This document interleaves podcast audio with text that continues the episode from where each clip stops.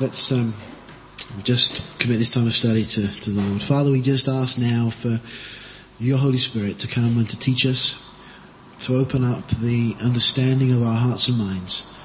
Lord, that we would see you through these verses we look at this morning. Lord, that we would see you in the book of Psalms.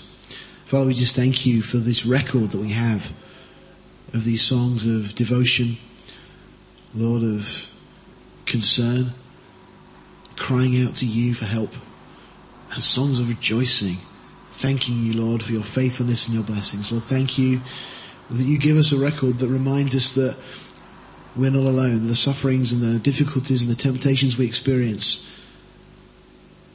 have been felt throughout the history of this world by those that love you. But the Father, you have a plan and a path. And Father, you have blessings overflowing for those who seek you with their whole heart. So, Lord, just use this time now to instruct us, we pray, in the name of Jesus. Amen.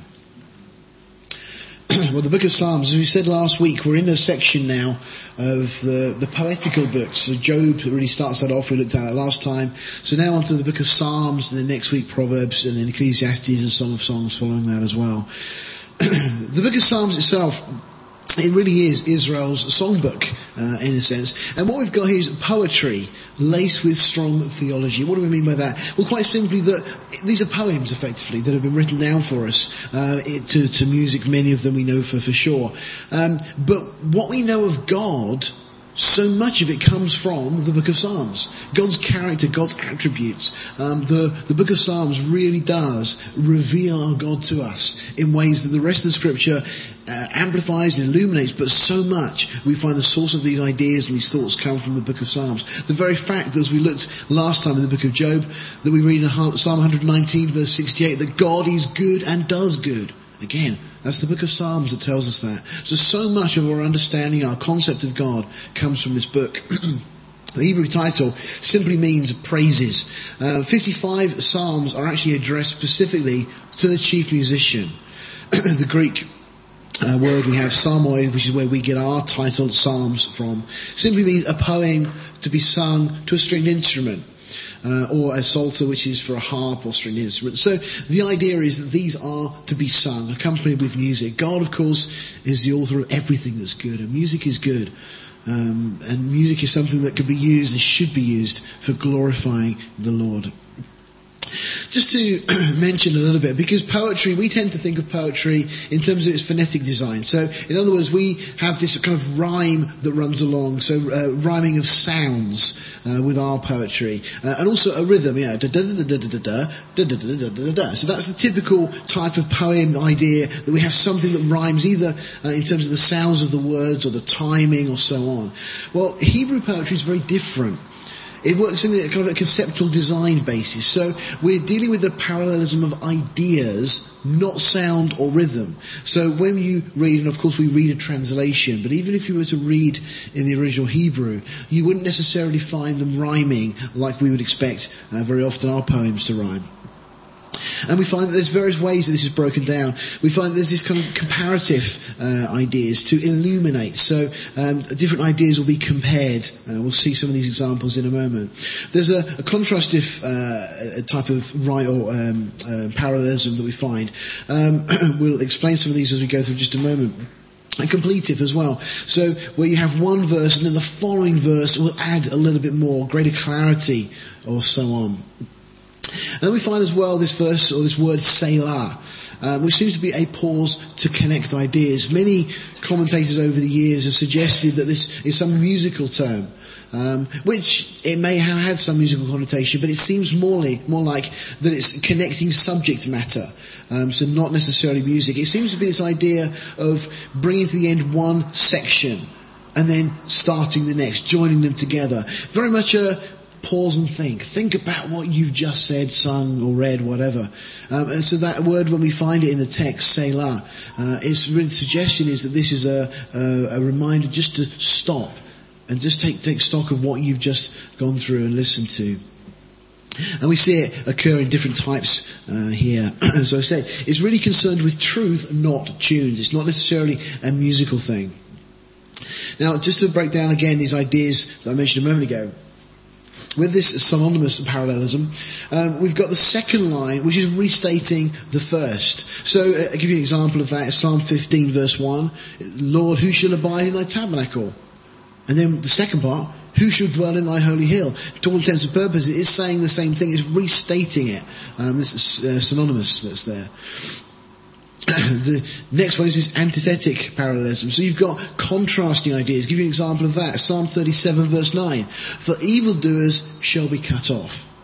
But then the, the second part, but those that wait upon the Lord, they shall inherit the earth. So typically when we look at Psalms, we find these different types of poetry that are used. So again, this, this idea of contrasting to really make the point. And finally, we have what's mentioned a moment ago, the synthetic uh, parallelism. And again, each successive line expands the meaning. One of the songs we sang this morning uh, from Psalm 19 really uh, gives you this. It says, The statutes of the Lord are right, rejoicing the heart. The commandment of the Lord is pure, enlightening the eyes. The fear of the Lord is clean, enduring forever. The judgments of the Lord are true and righteous altogether. So every successive line starts to build very much to come to a crescendo. So this is, in terms of Hebrew poetry, very much what we find. So um, that might be helpful as you go through and you're reading Psalms yourself, and you'll see these type of ideas. Um, either that the second line is building on the first, or restating it in a different way. Uh, there may be a, a contrast contrast that we find there, uh, or another one, another type where it's just simply adding to and building the same thing. So, okay, we know that from the, the text itself, that 73 of the Psalms we have were written by David. Um, 12 uh, are ascribed to uh, Asaph. Uh, he's the head uh, of David's uh, worship band, if you like. Uh, Twelve are to the sons of Korah, or for the sons of Korah. Two of them were written by Solomon. Uh, we have another couple of uh, psalms, uh, Heman, the Ezrathite, and Ethan, uh, the Ezrahite. Uh, again, Moses also attributed one psalm, and then there's 48 psalms that don't have a specific author ascribed to them. Most of those, it's generally assumed, were David's psalms as well. Um, but just so you get an idea of the breakdown. Of course, 150 psalms in all making up the book of Psalms. David's Psalms are quite interesting. If we look at this, we see Psalms that relate to his early life. Now they're very interesting because you get a bit of a flavour of what it was like for David as a young shepherd boy on the hills surrounding Bethlehem, looking after the sheep, no doubt looking up into the stars at night and just contemplating his God. And so we see a great um, insight into some of the, the things that David would have been going through and experiencing at that time. We have 19 Psalms that really uh, deal with the early part of David's reign. So again, you can see those, these will all be in the notes for you to go back and look at for your reference if you want to. We've then got 10 Psalms from the time of the great sin. This is when he committed this uh, adultery with Bathsheba. Uh, and so on, and all the things that resulted from that as well. Most notably, of course, Psalm 51, which is effectively David's confession uh, after this event, where he just pours his heart out to God and just pleads and begs forgiveness from God. We've then got Psalms of the exile. Again, um, David's, uh, there's about 10 of those um, that David looks, and seemingly, David, not only David's exile from Jerusalem at the time Absalom comes and so on, but they seem to have this prophetic um, tinge to them as well, looking uh, forward to Israel's own exile as a nation. And then we have three psalms relating um, to the last period of his reign, to the latter days. So we get a very good picture of David's life as well as we look at the book of Psalms. It's also been mentioned that we've got effectively a Pentateuch of Psalms. Did you know that there's five books that actually make up the book of Psalms? Although we treat it as one book, we've actually got five books uh, in the Hebrew. We have book one, which takes us from Psalm chapter 1, or Psalm 1 to Psalm 41, book 2 from 42 to 72, book 3 from 73 to 89, book 4 from 90 to 106, and then book 5, 107 to 150. Just interesting because if we use that division and then count the books of the Bible, we come to 70 rather than the 66 we're familiar with. Um, and it's interesting because God seems to always deals in sevens and so on, so I'll just leave that with you uh, for what it's worth. But what also has been observed um, is that this Pentateuch of Psalms, where these five groupings, these five books of Psalms, also seem to model, to some degree, the Pentateuch itself. So the Pentateuch being the first five books of the Bible, the books of Moses. Genesis, of course, deals with man and so on. And these first 41 Psalms, again, seem to have this specific reference to man in different ways. We've then got the Exodus book, if you like, so from Psalm 42 to 72. And there seems to be an underlying theme there of this deliverance. Well, Leviticus, um, of course, the book of Leviticus is very much concerned with the sanctuary and worship and so on. Uh, and that again seems to be the underlying theme from Psalm 73 to 89. Book of Numbers deals with the, the wilderness wanderings of the children of Israel. And from Psalm 90 to 106, again, we have this idea of this unrest and this wandering as an underlying theme. And then finally, Deuteronomy, which is a restating of God's word.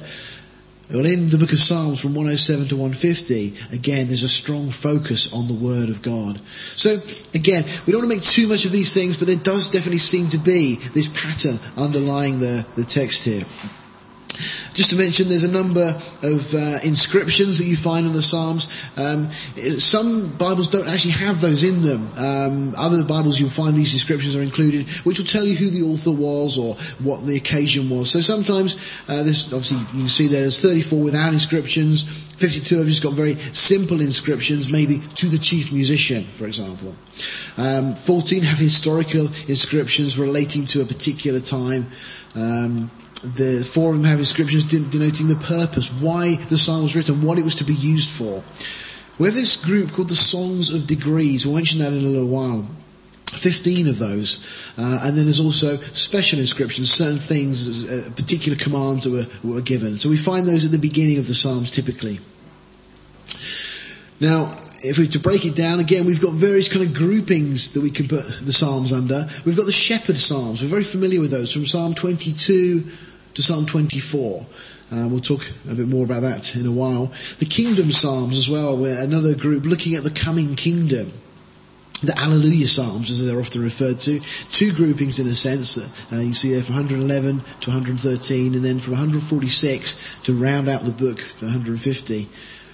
And then the songs of ascent. Again, these are the um, these psalms which we'll talk about in a while.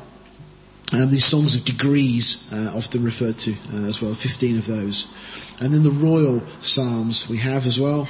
And then something called the Pauline psalms. I'll explain what that means uh, in a short while. But just to give you an idea, we've got different kind of categories that we can group the psalms together under. And they seem to be fairly consistent, these ideas throughout.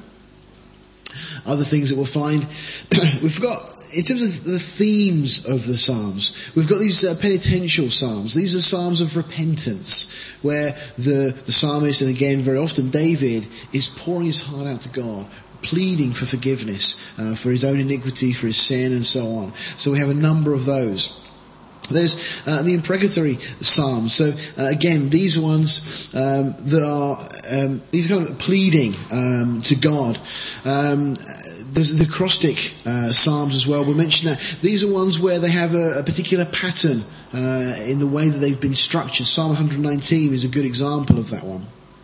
Psalm 119, um, we have uh, 22 sections uh, in the in Psalm 119 itself, and every section begins with a particular letter of the Hebrew, Hebrew alphabet. So the first section begins with an aleph, and every verse in that first section, first eight verses, will start with an aleph the second section begins with a bet, so like letter B for us. Uh, and every uh, verse in that section begins with a B. Now, many believe that the reason that was done was to aid memory, so you can remember the Psalms. Um, it's interesting in um, Spurgeon's commentary on the Psalms.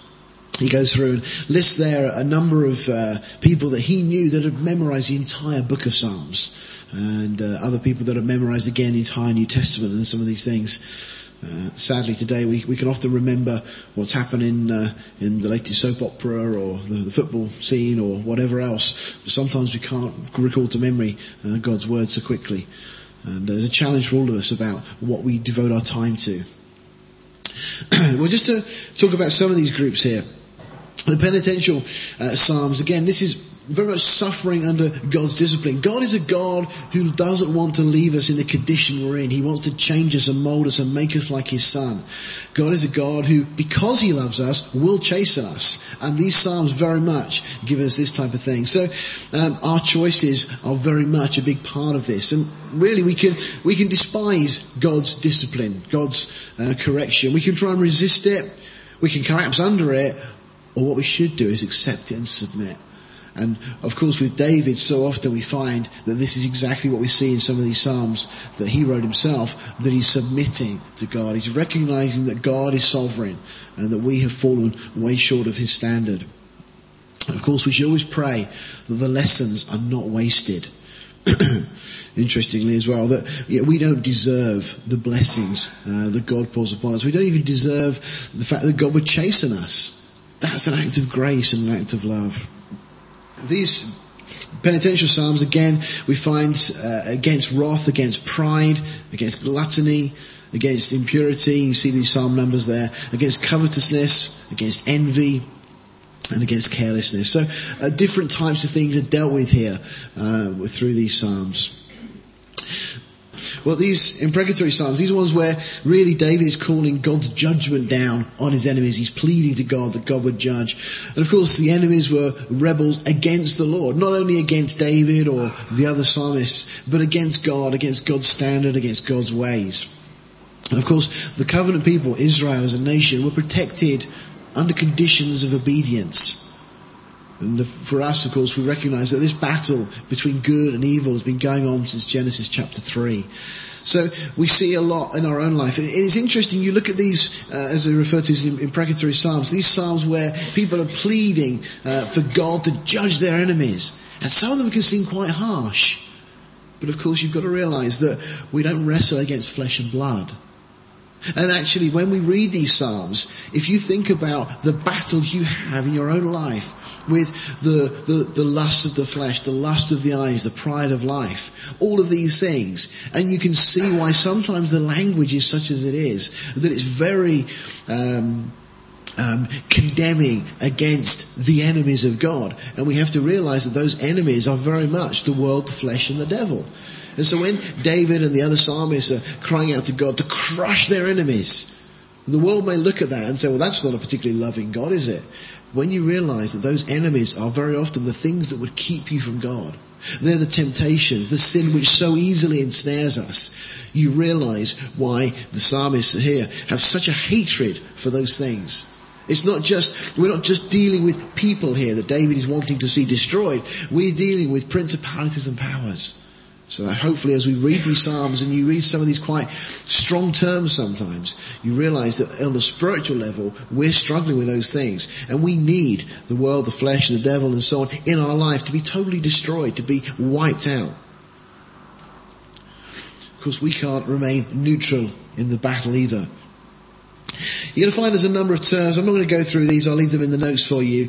Um, but we find specific words or phrases used. Um, you've got all sorts of things here. Uh, Neginoth there. That's not something from In the Night Garden, by the way. Uh, this is actually a stringed instrument. There's all sorts of uh, different other ones uh, that are used here. So you'll find uh, in the, very much in the inscriptions um, a Psalm of David on Neginoth. So it means on a particular instrument and so on, uh, how it was composed. So we have different those. One of the things that we should do when we come to the book of Psalms is to ruminate, as it were. To meditate is the word typically we would use. You know, this whole idea of, uh, of a cow chewing the cud. It's interesting that when we have the classification of clean and unclean animals, those that chew the cud are classed as clean. Now, why did God do that? To illustrate something to us. That when we meditate, we regurgitate. That's of course what a cow does. It swallows its food, it then regurgitates and chews it again and swallows it. I think a sheep, if I'm right, has five stomachs uh, and so on. And it goes through the food as it's digested, goes through various stages. Well, when we read scripture, very often we'll just read straight through and carry on. Well, the idea here is that we meditate that you read and reread and reread and go over again. And as you do, it becomes alive and God, through His Holy Spirit, will speak to you and reveal all sorts of wonderful things, uh, bringing instruction and rebuke and, and, encouragement, all these things as we go over these verses. So Psalms very much, it's not just a, a book for us to read through. It's a book to meditate in, just to spend time before God's throne. It's been said that meditation is to the soul what digestion is to the body. You know, if you don't allow your food to digest, then uh, you end up with stomach ache, don't you? And the same too, you know, with, with spiritual things, we need to allow it time to really permeate our understanding and thinking Of course, we should have a joy in God's word. And a number of scriptures we could reference of those that uh, Ezekiel, for example, kind of uh, figuratively actually eats God's word. Uh, Jeremiah the same, and in Revelation we have these same ideas. We should have an absolute love for God's word. It should be a joy for us to sit before it and let it instruct us. Well, there's a number of levels of meaning as well. There's, of course, the primary interpretation. So the context, as it was at the time, very often we're dealing with the personal experience of David. So as we read, we're looking at historical things that took place. Of course, much of the events that we find, or the, the, the Psalms that we find, the events of which are recorded in the book of 1st and 2nd Samuel. Um, so they become a good uh, guide, in a sense, along with the book of Psalms to help us understand the circumstances. But there's a, a, direct application as well to all of the godly remnant in the nation of Israel during the Great Tribulation. So a lot of these Psalms you'll see have a real prophetic overtone, looking at things that are yet to come, God delivering Israel from their enemies. But then there's the general application, how it applies to you and I in our everyday lives. And of course, in many senses, for us, this is one of the most important things to read these. And as I said a moment ago, with those imprecatory psalms, when you're looking at God uh, or, or the psalmist crying out to God to judge and to destroy his enemies, well, don't we need to be daily praying that God will destroy the, the sin and the temptations in our lives?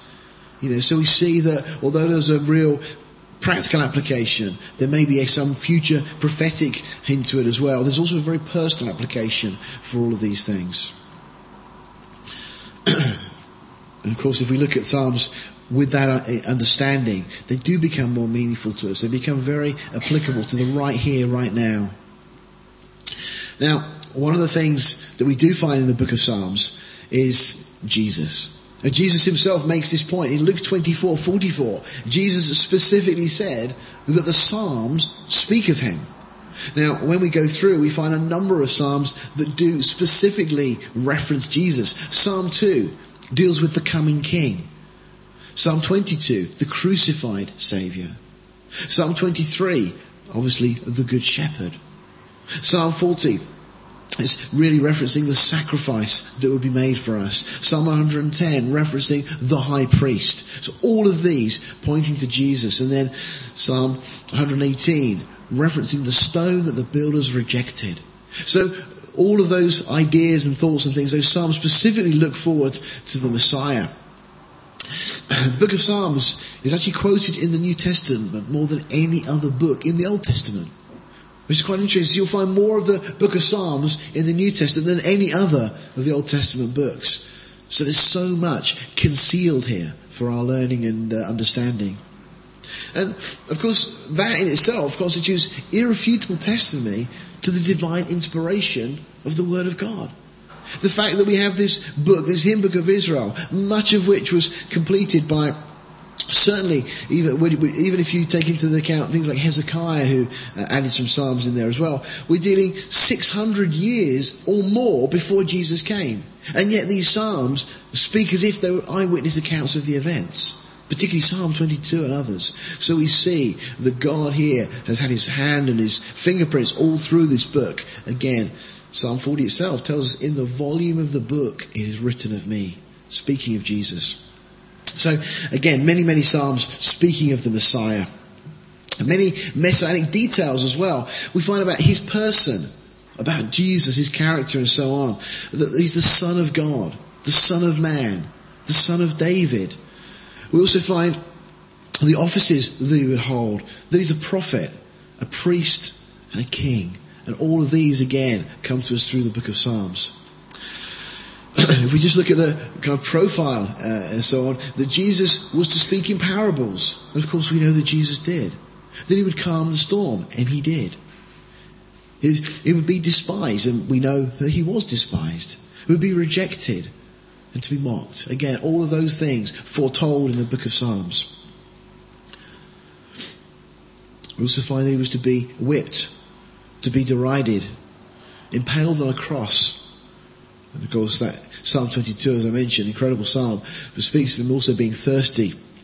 He was given wine mixed with gall and so on, uh, and they were casting lots for his garments and that not a, bro- a, bone of him was to be broken. Psalm 34 gives us that. So we have so many details all pointing forward to the Messiah. The fact that he would rise from the dead, he would ascend to heaven, he would sit at the right hand of God, is the high priest.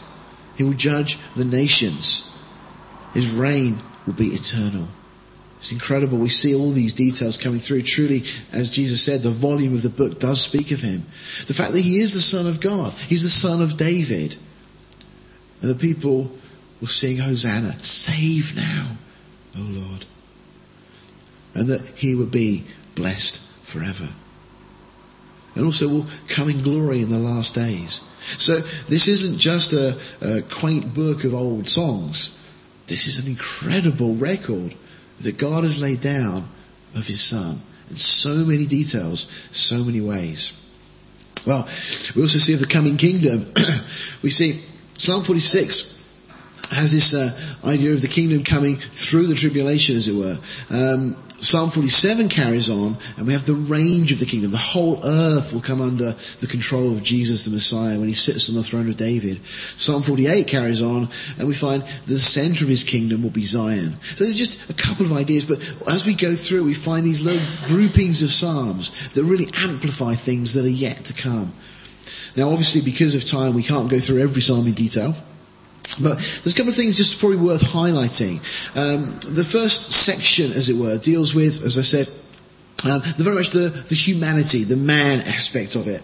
It's just interesting looking. Uh, we find, as I say, man is in view in this state of uh, blessedness and then fall and then recovery.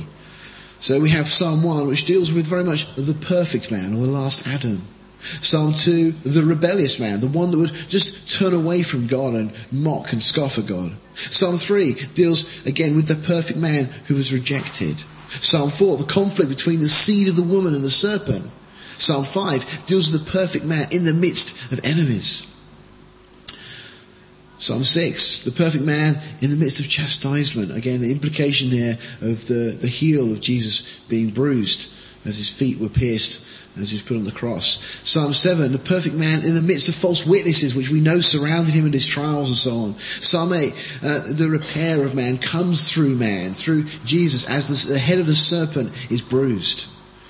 Psalm 9 through 15, uh, the enemy and antichrist conflict is we see that there and in the final deliverance uh, and then Psalm 16 through 41 we see Christ in the midst of his people sanctifying them to God setting them apart. So we have very subtle themes all the way through underneath there but we see a real cohesion in the text as we go through now, I would love to spend the time and go through Psalm 1. We could spend a whole morning just looking at that one psalm. Um, speaks of the way that we should walk and also the slippery slope that's there if we don't walk according to uh, the path that God has for us. It talks of the counsel of the ungodly. Uh, and that's such a dangerous thing. You know, we're all victim to listening to the things of the world. And how that counsel of the, the ungodly can cause us to um, stand uh, in the way with sinners. And then we end up uh, ultimately downward spiral, sitting with those that scorn and scoff at God's word.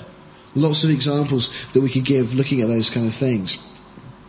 For the sake of time, we'll uh, we have to leave those things to cover them in detail. Maybe we'll have opportunity on Thursday um, to do a bit more. Um, just going to pick up a few psalms though. Just look at some of the things. Psalm seven. We're told there he made a pit and digged it and has fallen into the ditch which he made. His mischief shall return upon his own head, and his violent dealing shall come down upon his own pate. Now, just, just reason I highlight this is because some of the things, subtle things we find tucked in these verses. Because we're reading there of the ungodly, the wicked, those that reject God. And it's saying that that which he does, his mischief, shall return upon his own head. And why it's interesting is because we see exactly that through scripture a number of times. Saul, if you remember, wanted to kill David, and yet he died by his own sword. Pharaoh ordered all the male babies drowned in the Nile. How did he die? Well, Pharaoh was drowned in the Red Sea. And then a couple of weeks ago, we were looking at the situation with Haman. He orders a gallows to be built to hang Mordecai. But Haman himself is hung on those gallows that he built. And we see a number of times in Scripture these examples and others how, just as it says in Psalms, God is consistent uh, through His Word. Psalm 8, um, we just have a reference there to the paths of the seas. Now, this is very interesting because this led a man by the name of Matthew Fontaine Maury to start investigating um, these, these verses and also a verse in Isaiah 43 as well. Well, this man was born in 1806 uh, in America Virginia. Uh, he joined the Navy 1825. Uh, in 1842, he was put in charge of the depots and charts uh, and instruments and so on for the Navy. Um, and as a result of these verses in Scripture, he started studying and he published maps of the main wind fields in the earth, and then finally charting these pathways in the sea. And today he's recognized internationally as the father of oceanography. The whole science of oceanography really owes its origin and everything else to Matthew Fontaine Maury, who got the idea from Scripture. It's because Scripture speaks of these pathways in the sea that he set out to investigate and found indeed there are pathways in the sea. There's currents under the sea that we now know, of course, have huge implications on our weather patterns and all sorts of things. Again, just a little nugget tucked away in the book of Psalms. Psalm 10, uh, we've got the beliefs of the wicked. They say there is no God. I shall not be moved. God doesn't see me and God will not judge me.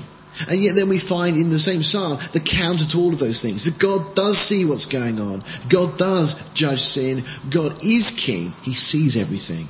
And God defends his people. So we see a lot of these kind of things so applicable in a sense to our own lives. The Psalms uh, that we mentioned earlier, the Shepherd Psalm, Psalm 22 to 24. Well, these in themselves are, are, are very beautiful psalms, uh, but they speak so much of Jesus. Psalm 22, the suffering Saviour, the Good Shepherd who lays his, who lays his life down for the sheep. The living shepherd, Psalm 23. We're so familiar with that psalm, of course, who's the great shepherd according to Hebrews 13. And then finally, the exalted sovereign, Psalm 24. And in 1 Peter 5 verse 4, we find Jesus is referred to as the chief shepherd, the one who is above all. This lovely design. Shepherds themselves, very interesting uh, to do a study this through scripture. Abel, we find the first martyr, the first person that's effectively put to death for their trust, their faith in God. Genesis chapter 4 verse 2. He was a shepherd. That was his occupation. Moses also spent 40 years caring for his father-in-law's sheep. David, as we mentioned already, served his father as a shepherd. And of course, God is a shepherd. Numerous references to that through Scripture. And the Messiah is also a shepherd, which is very interesting. And it's just quite illuminating when we just think of sheep and what they're like. Sheep, you and I, effectively, defenseless, prone to get lost, and need almost constant care. You see, you can't drive them like cattle either. They must be led, which uh, we could lead on to a discussion about purpose driven. So, no, actually, we're, we're led, not driven. Goats are driven. And we're known, uh, sheep are known by name. John 10, uh, verses 1 to 5 make that clear. That, that we are as sheep and we're known by name. Sheep themselves are called by name. And these ideas, again, just speaks very much. It's such a great analogy um, for us as human beings, as those that are seeking to follow God, but need constant care and attention. We need God to protect us, to watch over us. Of course, Jesus, as we said, is the great shepherd who cares and equips us. He's the great high priest who ever lives to make intercession for us. And he died for his sheep. And the Father gave them to him. And again, we're told that not one was lost except the son of perdition. Reference to, to Judas, of course, there. Well, Psalm 25 through 39, we have a series of devotional psalms. These, again, just uh, the preceding psalms up to this point have been very dramatic and sensational. And the ones here, probably not quite so well known. They're more intimate and personal and so on. Um, but they still have an awful lot to speak to us very much applicable to the past, present, and future. You see, from David's perspective, we've got the predicament and the motives and everything else. The present, of course, is how those things impact and affect Israel and ourselves right now. And the personal is how it affects you. So it's very, very interesting, very personal kind of grouping of Psalms we have there. The conclusion, of course, is that our God can be trusted regardless of whatever else we see going on. You see, when we pray, you fix our eyes, just as David did, on the fact that God is good, that God is upright, God is willing to instruct sinners, God is loving, God is faithful, God is forgiving. And so the confidence that we have in prayer is not because we pray well, but because of the nature to the God to whom we pray. It's not about what we pray so much as to whom we pray. So again, all of these things, you see that our, our understanding of God and His nature and His character are derived from this book. Well, the second section, the Exodus section, as it's sometimes referred to, um, again, the theme here, the underlying theme seems to be deliverance. It's interesting, again, just looking at it, if you look at it, this word dispensationally, or in these kind of periods of time, we see from Psalm 42 to 44, seemingly the great tribulation is laid out for us there, the details that are given, that which is yet to come, of course. But Psalm 45 has this beautiful overtone speaking of the marriage supper of the Lamb. And then from 46 to 48, speaking of his kingdom once Jesus comes back and establishes his throne and rule. in Psalm 69. Very interesting psalm. It deals with the, the silent years of Jesus. You see, up until the start of Jesus' ministry, we really know very little about him. There's nothing that's told us in the New Testament. Interestingly enough, this psalm, next to Psalm 22, is the most quoted psalm in the New Testament. So Psalm 69, the most quoted psalm other than Psalm 22. Again, Psalm 22 deals with the death of Christ, but Psalm 69 seems to deal with the life of Christ. So it's quoted in the Gospels of Matthew, Mark, Luke, John, also in Acts and in Romans. And there are also other references to it um, that are derived from the actual quotations. It's interesting because it tells us about the silent years of Christ's childhood and young manhood, which, as I said, the Gospels don't tell us anything really about those things. Luke tells us about this instant when Jesus is 12 years old and he goes up to the temple. But other than that, the next jump really is to when he's about 30 years old. So this psalm does fill in some of the gaps of those early years. And it's very interesting because we see, in a sense, the, the struggle that Jesus had in those, if you may say, dark days in Nazareth. Um, and also we see a reflection, of course, of the dark hours on the cross. It's classified by Bible commentators and scholars as one of the imprecatory psalms, again calling judgment down on God's enemies, partly because of what we find in verse 22 to 28 of that psalm. Uh, and it's actually from that section that very often the New Testament quotes come.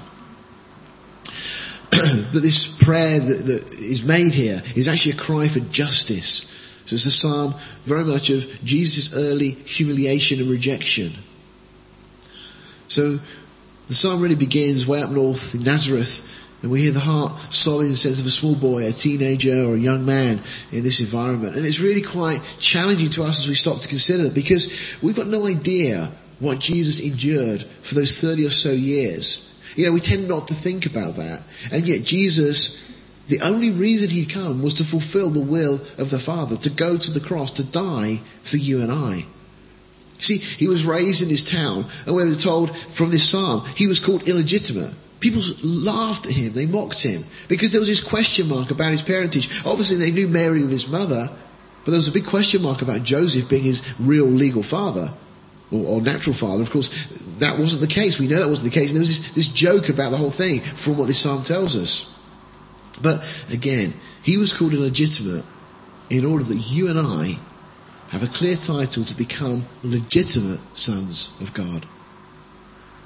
1 John chapter 3 tells us, Behold, what manner of love the Father has poured upon us that we should be called the sons of God. See, we've been brought in and made a son. Jesus gave up everything and was effectively mocked and laughed at for being an illegitimate son.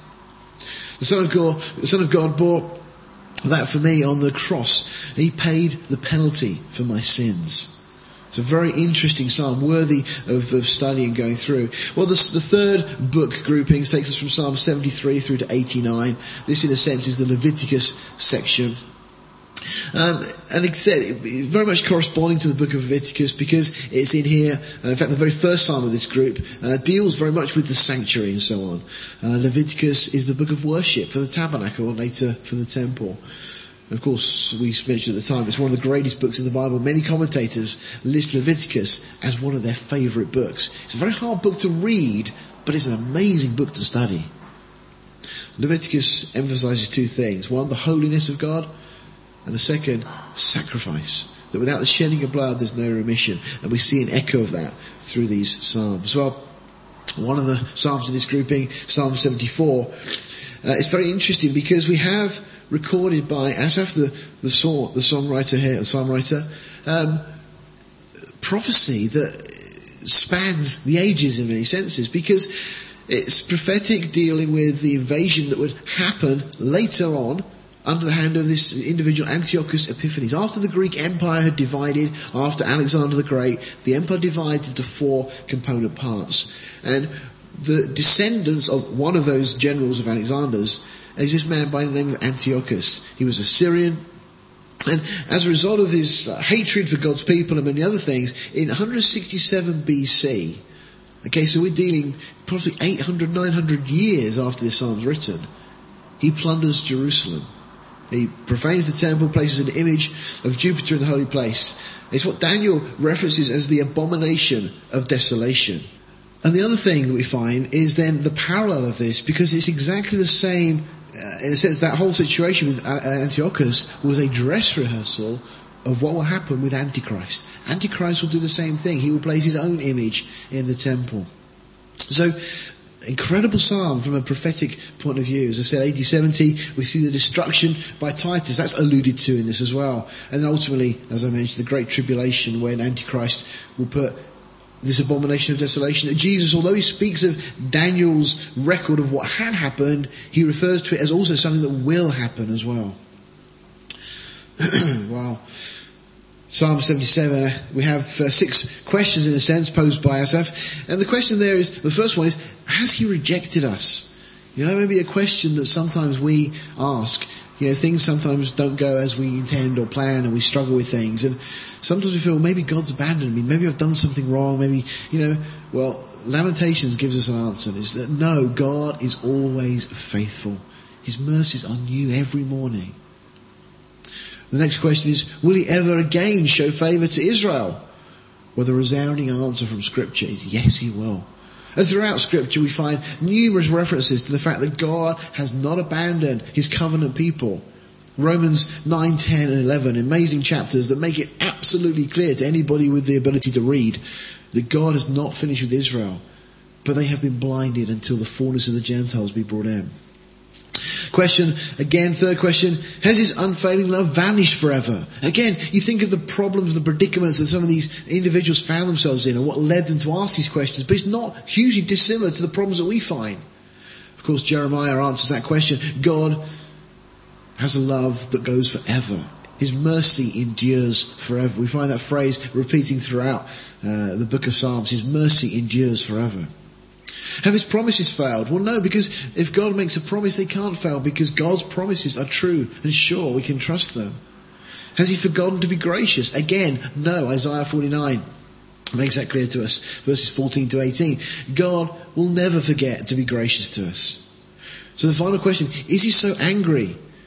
Does he shut up his compassions? Well, once again, no. Because, yes, sometimes weeping may endure for a night, but joy comes in the morning as we were singing again from this wonderful book of Psalms this morning. That God will chasten us, but he won't cast us off. If God corrects us, it's because He wants to transform us and make us like His Son. Just as Job, we were looking last time, speaks of that crucible in a sense uh, uh, that is used for refining. Or when He's come forth, He'll come forth as pure gold, refined. You know, with that whole refining process, you heat the, the, the, metal up so much that all the dross comes to the surface and it's skimmed off. And it's been said many times that, you know, how does the, um, uh, the person exercising his skill, his art, his trade, know when this gold is pure? Well, it's when he can see his own reflection in it. And when does God know that he's finished his work with us? Well, when he can look and see the reflection of himself, of his son in our lives. You know, at the moment, if God were to look at you, how much of you would he see and how much of his son would he see? And again, that challenge to have less of us, more of him. We must decrease, he must increase. Psalm 84, we sang this again this morning the song of the sons of Korah. Again, the situation back in the wilderness. Korah's descendants, Korah himself, had led this rebellion against Moses. As a result, God judges him, the ground opened up and he's swallowed. And in this psalm, this beautiful declaration, we'd rather be doorkeepers in the house of the Lord than to dwell in the tents of wickedness. No doubt thinking back to what their ancestors done and saying, you know, just to be a doorkeeper in God's house is a privilege and a blessing beyond anything we deserve. And of course, it's exactly what the sons of Korah ended up doing. They became porters, doorkeepers, effectively, in the house of God. A wonderful, challenging psalm. Well, then, book four. This is the numbers uh, psalm in a sense, or numbers grouping. Um, again, unrest and wanderings and so on. The theme, again, underlying here seems to be peril and protection. And the book of Numbers records the great tragedy of a generation dying in the wilderness because of their lack of faith, never reaching their goal to get to the promised land. You know, for us, again, that question that God asks us every day, do you trust me? How appropriate it is that this section then begins with Psalm 90, which is the prayer of Moses. It's the only psalm that Moses has written that we have on record. we have psalms that speak of God, the three theocratic psalms, uh, the penitential psalms in this section you can see listed there, the specific psalms of thanksgiving, national psalms and so on, and historic psalms. So those are kind of the groupings that we have within this section. it's interesting, Psalm 94, we read, O Lord God, to whom vengeance belongs. Psalm 95, O come, let us sing unto the Lord, let us make a joyful noise to the rock of our salvation. Psalm 96, O sing unto the Lord a new song, sing unto the Lord all the earth. Psalm 97, the Lord reigns, let the earth rejoice. Psalm 98. Oh, sing unto the Lord a new song, for he has done marvelous things. And in Psalm 99, the Lord reigns, let the people tremble. It's interesting again, this whole idea very much seemingly looking forward to that time of the tribulation, then as Jesus comes back, establishes his throne, and then reigns over the whole earth. So the final section, book five, the Deuteronomy section in a sense, the word of the Lord. Of course, it's within this section that we have Psalm 119, that incredible psalm. It's the longest chapter in the Bible, the longest psalm in the book of Psalms. And the whole focus is on the word of God. Such a wonderful psalm, and so much insight and instruction comes through that psalm. in this uh, particular thing, we find that the attributes of God are revealed to us. That God is gracious, He's true, and He is the truth. He's righteous. He's good. Again, that, that verse, make a mental note of it, Psalm 119, verse 68. God is good and does good. That's God's character. That God is trustworthy. He's eternal that God is light and in him there is no darkness. There's a lot of practical lessons as well in Psalm 119 that God will keep us clean. His word will keep us clean. He will give us joy. He guides us. He establishes our values. Also very important. And he helps us to pray effectively. You know, the best way to learn to pray is to read through the book of Psalms and see how these people cried out to God. Oswald Chambers, in his classification of these books, says that Psalms is part of God's how to series. Job was how to suffer, Psalms, how to pray. And Psalms really does help us to communicate with God. We see the prayers of these godly saints that God has recorded in His Word that become great examples of how we should pray. Also, that God gives us hope through His Word as well. So these things again come, come out. He Gives us peace. He gives us freedom. He brings us best friends. And find and fulfill purposes. You know, sometimes in life we kind of, what is it that God wants me to do? Well, again, Psalms is a great book for helping to give us some indication. Psalm 119 specifically, verse 73 there, that God will help you to find what your purpose in life is and also then to fulfill that. Ultimately, it's serving God. But in which way? Well, go to the Lord, sit down, meditate on His Word, and He will speak to you. Also, that God will strengthen our witness. You know, as we stand up for Him, well, God will always come through. God looks to strongly support those whose hearts are completely His. We looked at that from Second Chronicles chapter 16. Also resuscitates us. I mean, we were about ready to faint and die without God in our lives, without God stepping in we wouldn't have anything. So there's a lot of practical things we see. Well, then move on to the psalm of de- the songs of degrees. Now, there's a, a, lot of conjecture as to what these actually mean. Um, Spurgeon's uh, comments on this are fabulous as he talks through the ideas. Um, but just uh, quite simply, the, these seem to be songs that were sung by the captives returning from Babylon. Um, Ezra 7 9 makes allusion to that. Um, and of course, we know that every year there was these compulsory feasts uh, three times a year the Feast of Unleavened Bread, the Feast of Weeks, and the Feast of Tabernacles, which actually includes all their feasts, because unleavened bread also include the Feast of Passover and first fruits, and then the Feast of Tabernacles also uh, in, intertwined with that with the other fall feasts or autumn feasts. So three times a year they were to go up to Jerusalem and celebrate. And it seems that as they were going up year on year, these songs were the ones they were given to sing as they kind of got closer and closer and closer to Jerusalem. Uh, very much it was kind of a, a, rallying point. They would meet together on their journey towards Jerusalem, and as they got closer to Jerusalem, they would sing these songs of degrees as they get closer. And it's an incredible group of psalms. Really worth just sitting down, just reading through them, and you see this kind of intensity build as they get closer and closer to their destination. Um, another view suggests that these were um, used uh, on the steps leading up to the altar. Um, so the different steps. Um, Hezekiah uh, is uh, suggested that this is what he did. He used these. Of course, he was one of Judah's most godly kings. We know that. Um, and he wrote many Psalms and Proverbs. We only have some of them specifically ascribed to him in the book of Psalms. But also in 2 Chronicles 29, we find that he did restore temple worship. And he had 15 years added to his life. So some think that uh, he is the, the one that's uh, effectively behind these Psalms and the, the idea of them being these different steps up towards the altar and so on. Either way, they're fabulous psalms that just speak of that going up to the house of the Lord, getting closer to this place that God has for us. So there are lots of applications in our own lives. Okay, so just the last thing to mention. I mentioned these Pauline psalms. Well, actually, this comes from Martin Luther. Um, and he highlights Psalm 32, Psalm 51, 130 and 143 as psalms that teach us that the forgiveness of sins is vouchsafed to all who believe without having any works of the law to offer. In other words, it's the gospel of grace. And he highlights that in all of these psalms, it's, you know, the idea, blessed is the man whose sins are forgiven, to whom the Lord doesn't impute iniquity. That we've had our sins wiped clean, not because of anything we did, not anything to do with the law, but because of his grace. And so that's why these particular psalms have this um, suggestion, in a sense, um, that they're actually um, not. It's not to suggest that Paul wrote them or anything else, but they echo so much of what Paul made the, the, the mainstay of his own message that we're saved by grace.